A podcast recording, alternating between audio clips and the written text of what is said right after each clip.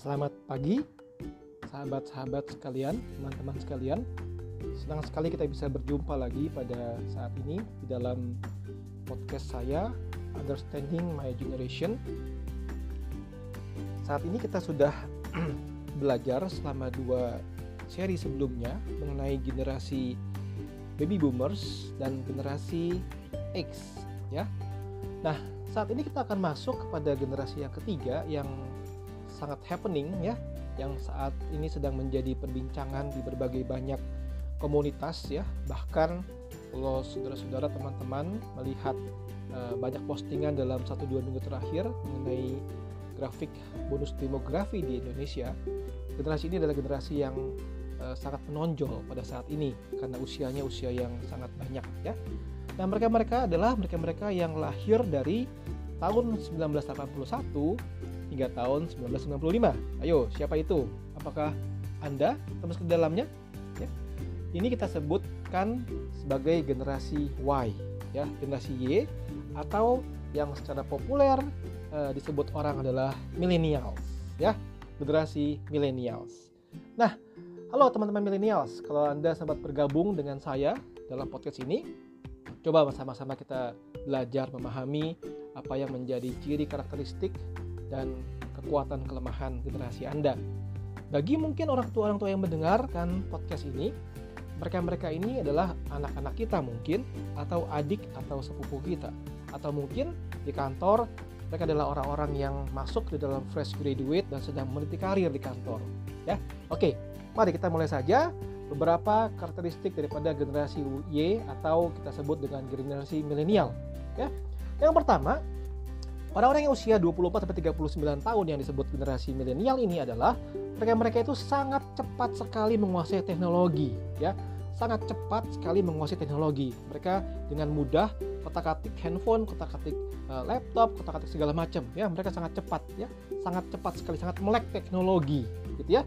Nah, mereka-mereka juga adalah orang-orang yang lebih menyukai fleksibilitas, ya, tidak terlalu kaku, pinginnya lebih fleksibel di dalam kehidupan mereka mereka orang-orang yang juga punya ambisi dan result oriented. Mereka menuntut hasil. Mereka dipicu juga oleh hasil yang mereka ingin kejar. Ya, mereka adalah anak-anak atau orang-orang yang juga team player di dalam kelompok, di dalam bekerja. Mereka juga seorang yang orang-orang yang sangat kuat di dalam team player.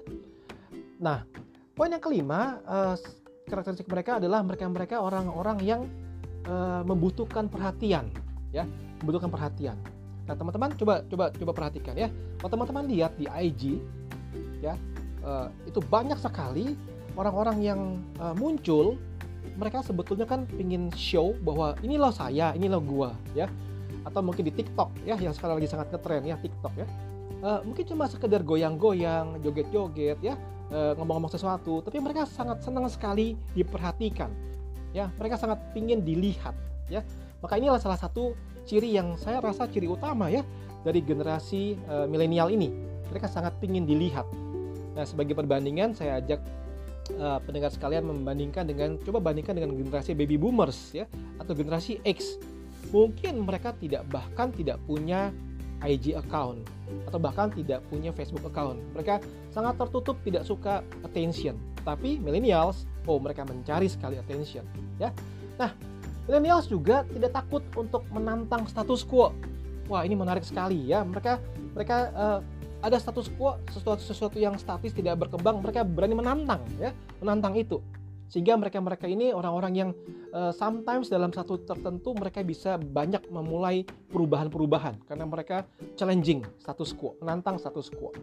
Nah, millennials juga adalah mereka-mereka yang uh, peduli terhadap apa? Giving back to community. Mereka mau berbagi ke masyarakat memberikan kepada masyarakat ya.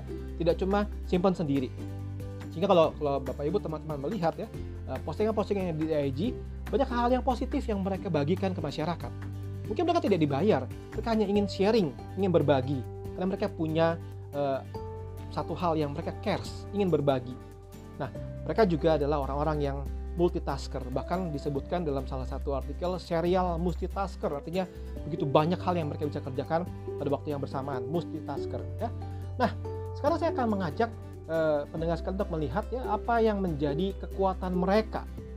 Millennials punya kekuatan adalah disebutkan ya the most independent workers. Mereka adalah generasi kerja yang paling independen, mandiri, ya, sangat mandiri. Kemudian mereka juga concern dengan etika kerja dan tanggung jawab sosial. Tidak heran kalau uh, Anda melihat saat ini mereka banyak menyuarakan kampanye-kampanye go green misalnya. Mereka-mereka yang sudah melihat bahwa kita harus concern terhadap bumi ini, ya. Mereka-mereka yang concern terhadap efek-efek uh, misalnya uh, sosial kepada masyarakat. Mereka ingin berbagi kepada masyarakat, ya.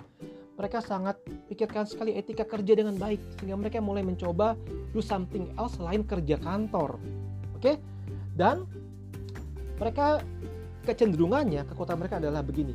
Mereka ingin dibiarkan untuk mengkreat sesuatu daripada dikasih tahu secara detail lakukan sesuatu ya. Jadi begini contohnya ya.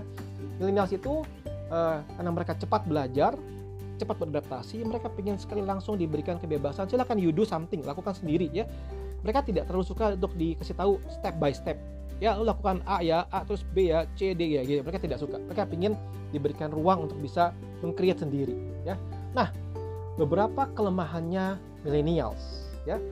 Sebenarnya dibandingkan dengan generasi-generasi lain, mereka adalah kelompok yang tidak terlalu interest dalam teamwork mereka bisa tetapi dibandingkan dengan uh, generasi lain mereka tuh uh, lebih kurang terlalu suka di dalam teamwork ya mereka cenderung uh, lakukan sendiri gitu ya nah kalau bicara soal generasi milenial ini mereka sebetulnya beberapa juga uh, tidak sabar untuk menunggu di dalam karir. Maksudnya apa? Begini ya.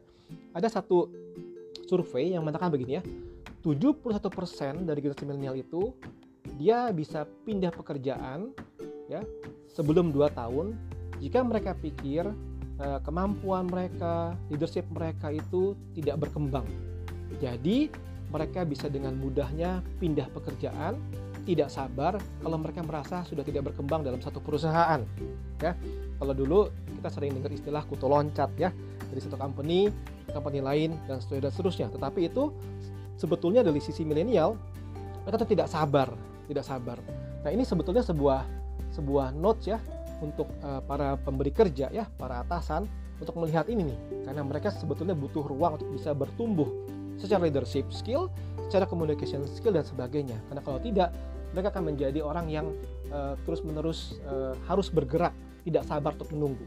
Ya, ada sebuah kartun ya digambarkan itu adalah kelompok baby boomers ya.